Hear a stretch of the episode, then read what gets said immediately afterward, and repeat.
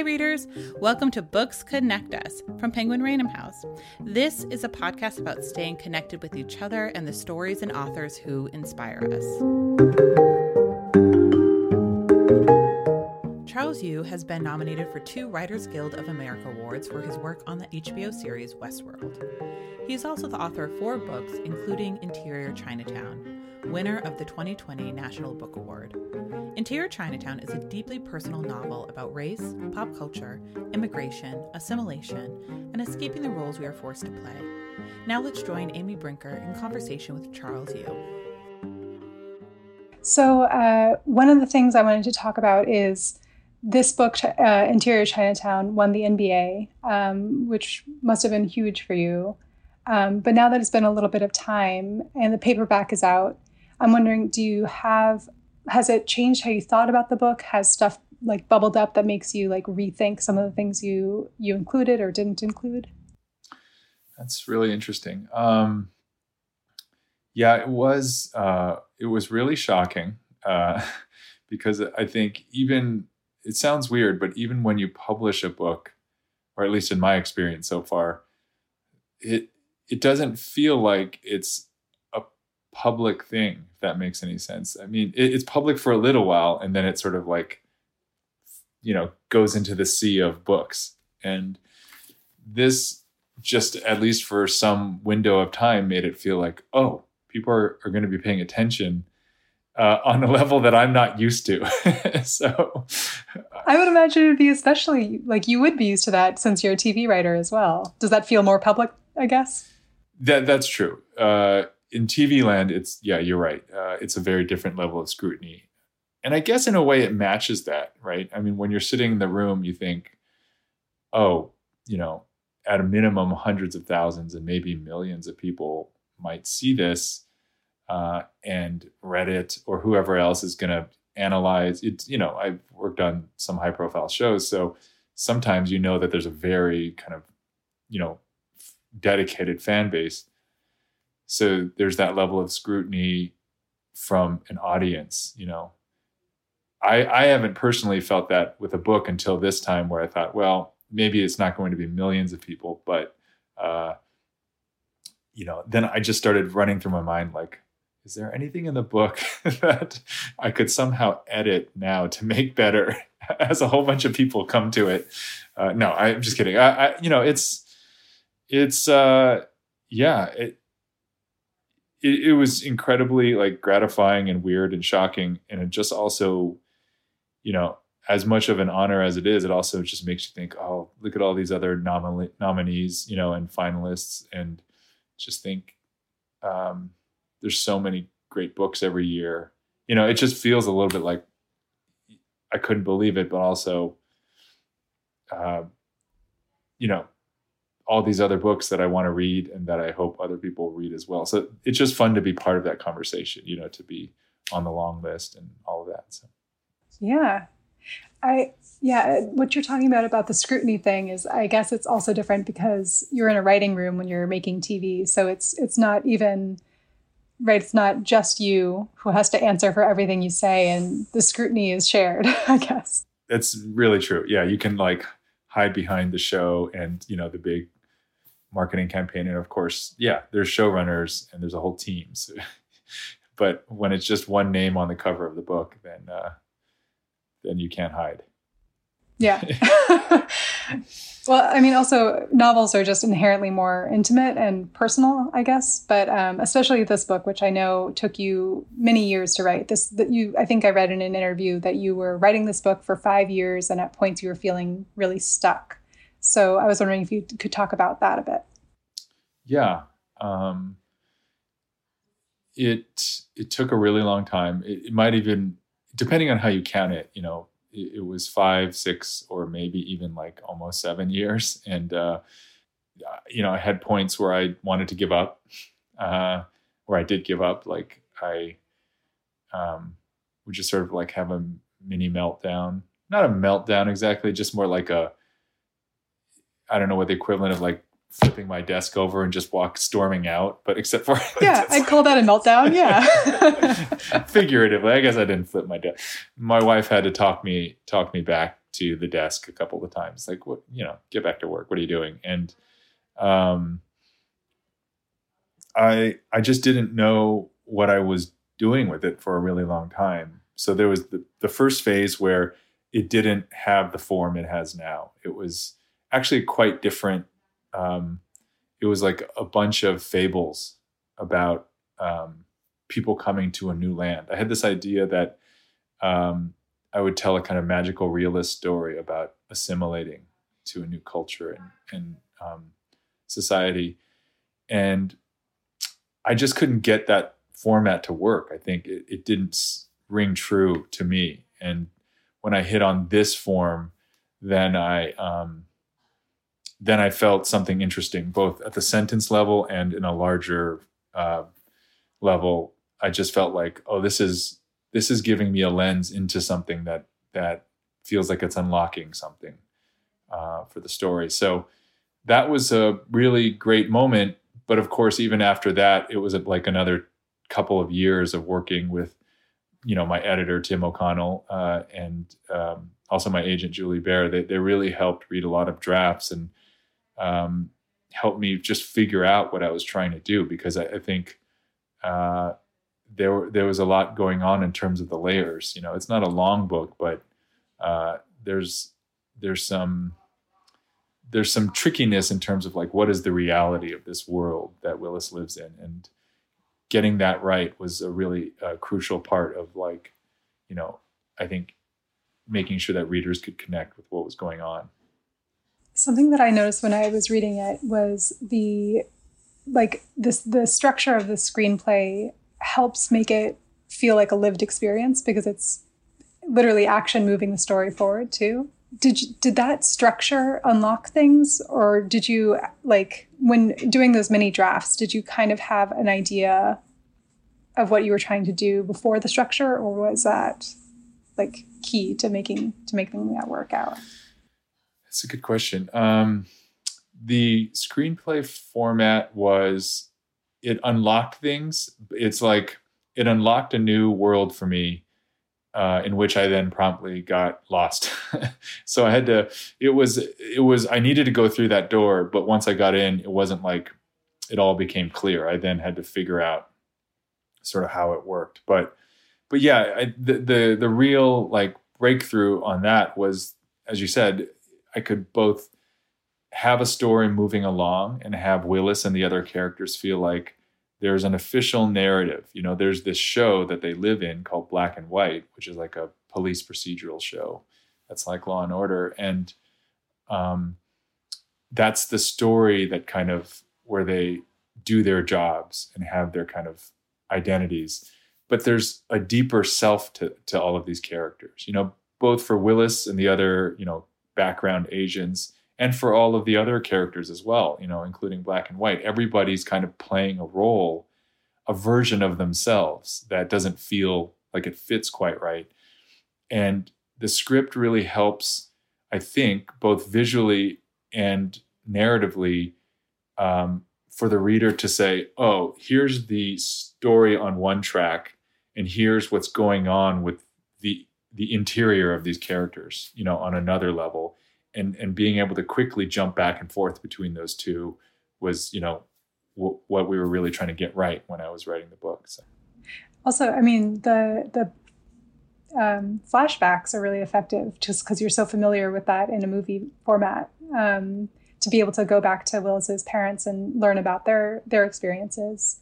Um, I was wondering when you were doing research and working on this book? Were you did you interview family members or anybody in your life to like hear about immigrant experiences? I'm not sure if your family immigrated but um, if you did you like learn about personal stories? Did you research in that way?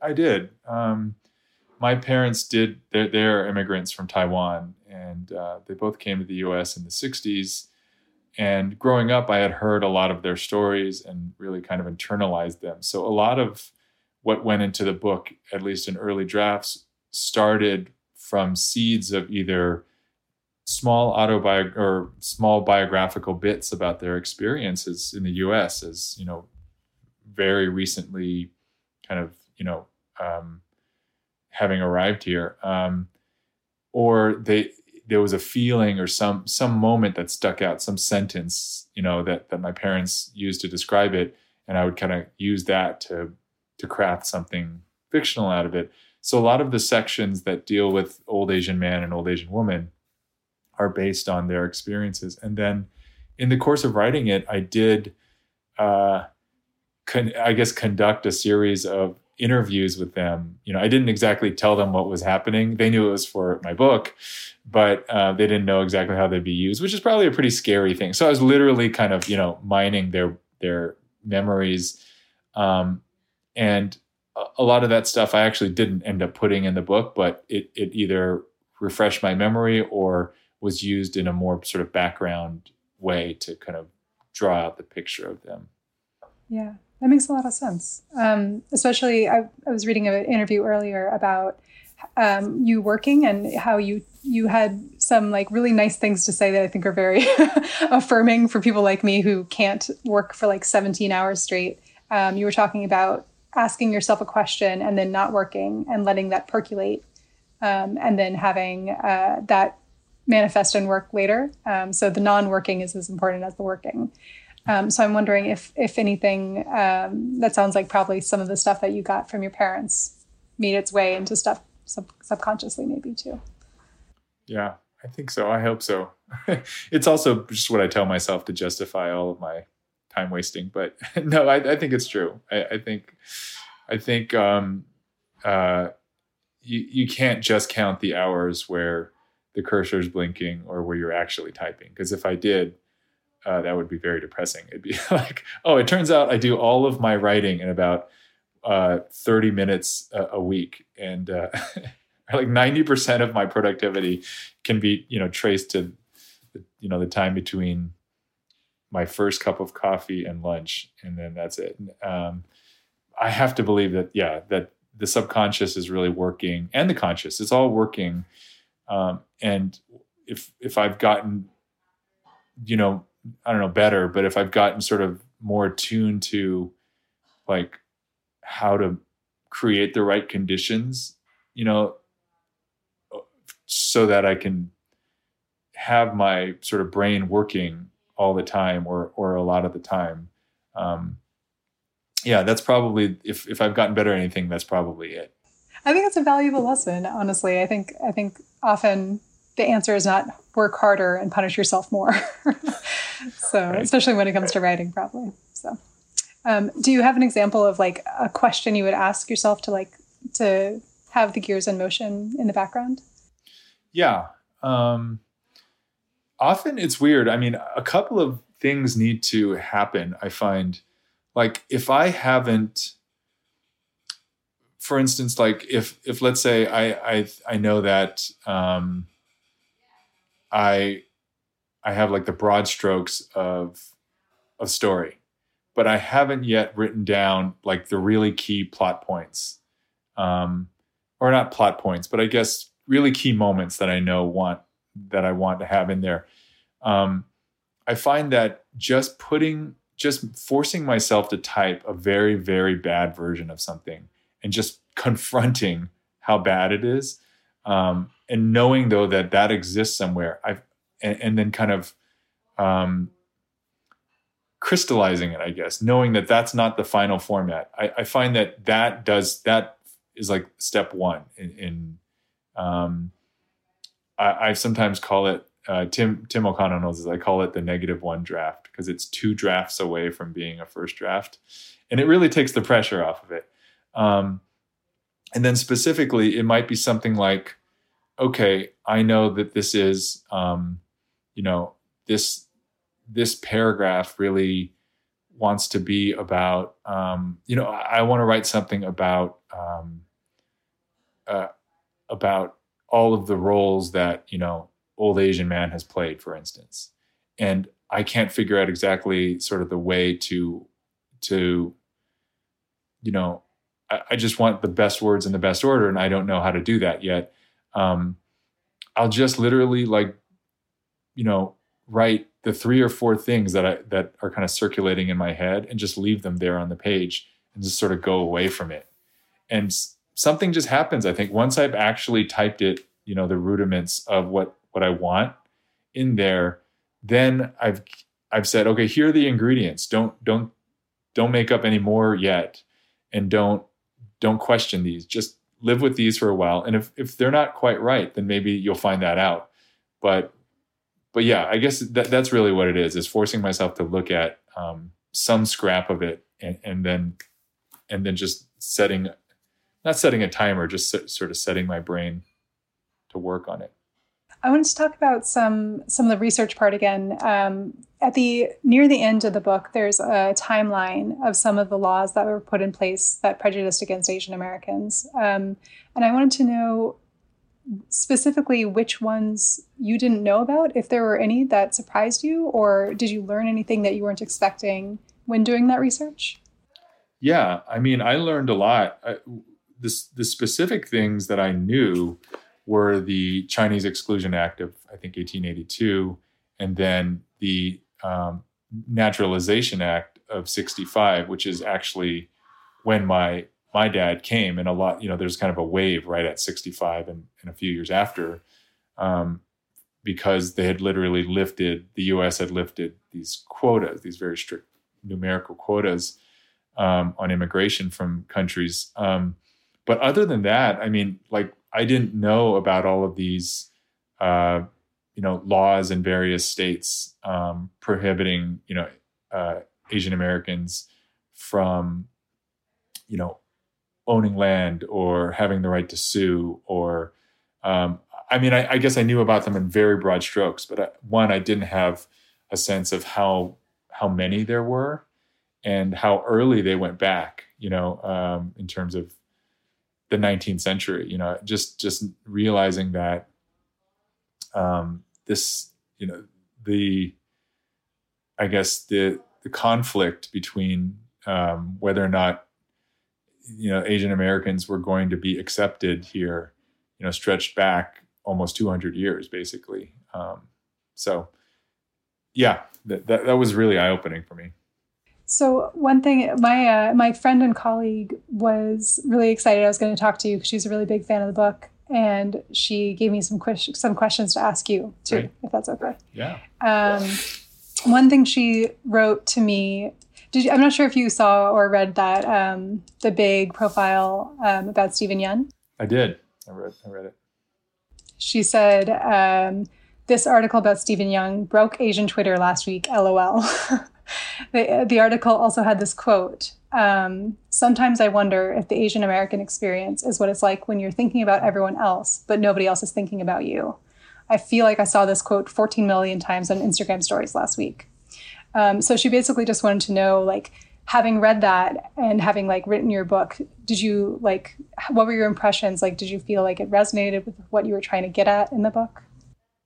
It really did. I mean, I, uh, I was joking last week that if he had given that quote before I published the book, I might have just like thrown the book away because it kind of nails it. Um, uh, yeah, the sense of invisibility, really, and I guess there's two sides to that quote and two sides to I, you know, I think what Willis is going through, or what I, I really wanted to explore with Willis Wu is on the one hand, as a generic Asian man, he's in the background. He has no uh, voice. He can't. He doesn't have lines in the story, so no one's paying attention to him. On the other hand, and this is you know the brilliance of Steven Yeun's quote is.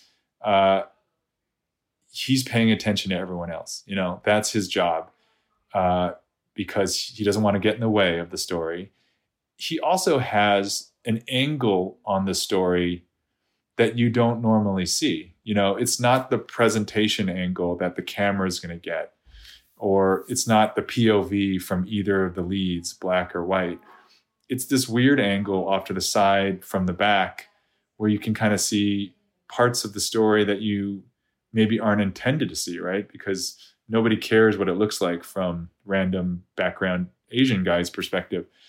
Um, so yeah, I think in so many ways that his, you know, his line really nails a lot of what you know at the risk of speaking for, or I'll speak for myself. I mean, to me, that's a feature of my consciousness, you know, that I really wanted to describe in this book is this sense of being very aware of um, not fitting in to the main narrative um, and and sometimes wanting to hide sometimes wanting to be seen but always having this kind of anxiety about whether or not i fit at all i mean i think that really very much comes through in the book.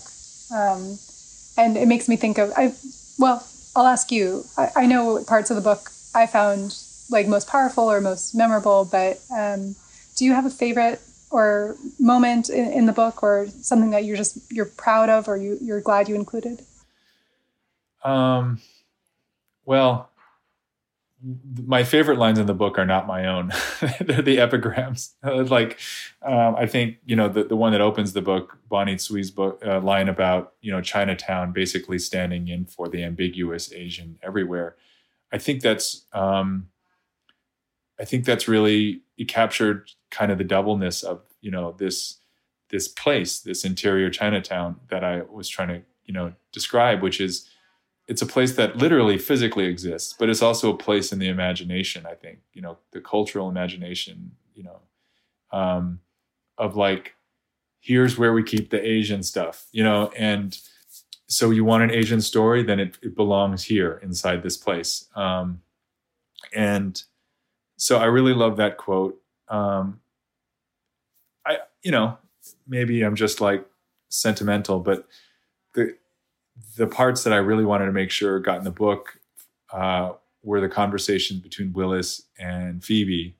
Um, I think there's something about you know I'm a dad, I have a son and a daughter, and um, you know there's just something about those communications that I've had with my kids that are some of the most sort of honest and you know sort of uh, intimate, tendered moments that I've ever had. You know, um, where they're saying things that sort of open my eyes and you know uh, i'm glad those made it in the book. I, I, think i struggled for a long time of like how do i fit these in the book? And uh, we eventually figured it out i think. Um, well I, I mean i just want to say thank you again for taking the time and being so thoughtful with your answers. And yeah i just really appreciate it. And now, here's an exclusive excerpt from the audiobook, courtesy of Penguin Random House Audio. Interior Golden Palace. Ever since you were a boy, you've dreamt of being Kung Fu Guy. You are not Kung Fu Guy. You are currently background Oriental male, but you've been practicing. Maybe tomorrow will be the day. Interior Golden Palace. Ever since you were a boy, you've dreamt of being Kung Fu Guy. You are not Kung Fu Guy. You are currently Oriental guy making a weird face, but you've been practicing. Maybe tomorrow will be the day. Take what you can get, try to build a life, a life at the margin, made from bit parts. Willis Wu, Asian, actor. Skills Kung Fu, moderate proficiency. Fluent in accented English able to do face of great shame on command. Resume repertoire disgraced son. Delivery guy silent henchman. Caught between two worlds. Guy who runs in and gets kicked in the face. Striving immigrant. Generic Asian man. Your mother has played in no particular order. Pretty Oriental flower, Asiatic seductress young dragon lady. Slightly less young dragon lady. Restaurant hostess. Girl with the almond eyes. Beautiful maiden, number one. Dead beautiful maiden, number one. Old Asian woman.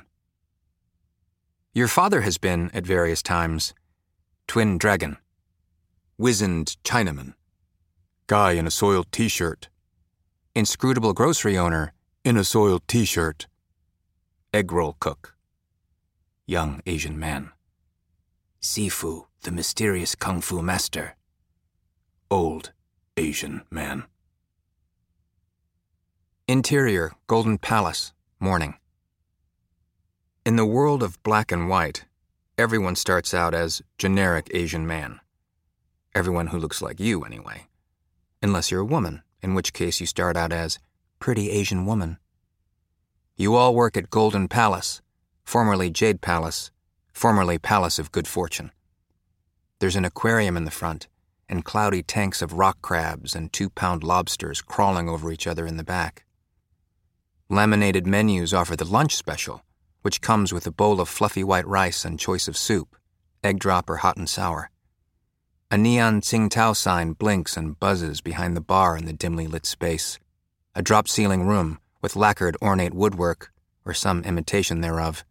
Everything simmering in a warm, seedy red glow thrown off by the dollar store paper lanterns festooned above, many of them darkened by dead moths, the paper yellowing, ripped, curling in on itself. The bar is fully stocked with top shelf spirits up top, middle shelf liquor at eye level, and down at the bottom, happy hour shelf of booze that you will regret for sure. The new thing everyone is excited about is called the Lychee Margarita Teeny, which seems like a lot of flavors. Not that you've had one. They're 14 bucks. Sometimes patrons leave a sip at the bottom of the glass, and if you're quick, while you go through the swinging door that separates the front of the house from the back, you can have a taste. You've seen some of the other generic Asian men do it. It's a risk, though. The director's always got an eye out, ready to fire someone for the smallest infraction. You wear the uniform white shirt, black pants, black slipper like shoes that have no traction whatsoever. Your haircut is not good, to say the least. Black and white always look good. A lot of it has to do with the light. They're the heroes. They get hero lighting, designed to hit their faces just right. Designed to hit White's face just right, anyway. Someday you want the light to hit your face like that. To look like the hero. Or, for a moment, to actually be the hero. Roles. First, you have to work your way up. Starting from the bottom, it goes 5. Background Oriental male. 4. Dead Asian man. 3. Generic Asian man number 3 slash delivery guy. 2. Generic Asian man number 2 slash waiter. 1. Generic Asian man number 1. And then, if you make it that far, hardly anyone does, you get stuck at number one for a while and hope and pray for the light to find you, and that when it does, you'll have something to say, and when you say that something, it will come out just right and have everyone in black and white turning their heads saying, Wow, who is that? That is not just some generic Asian man, that is a star. Maybe not a real regular star, let's not get crazy. We're talking about Chinatown here, but perhaps a very special guest star, which for your people is the ceiling, is the terminal, ultimate, exalted position for any Asian working in this world, the thing every Oriental male dreams of when he's in the background trying to blend in.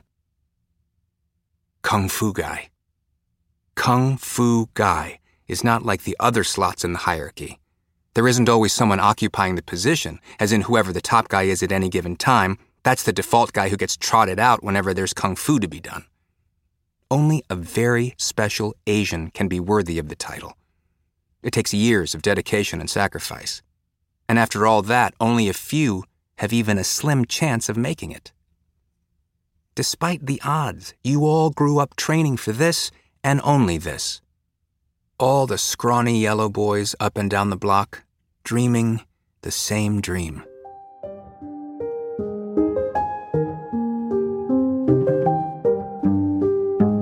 Thank you for listening to Books Connect Us.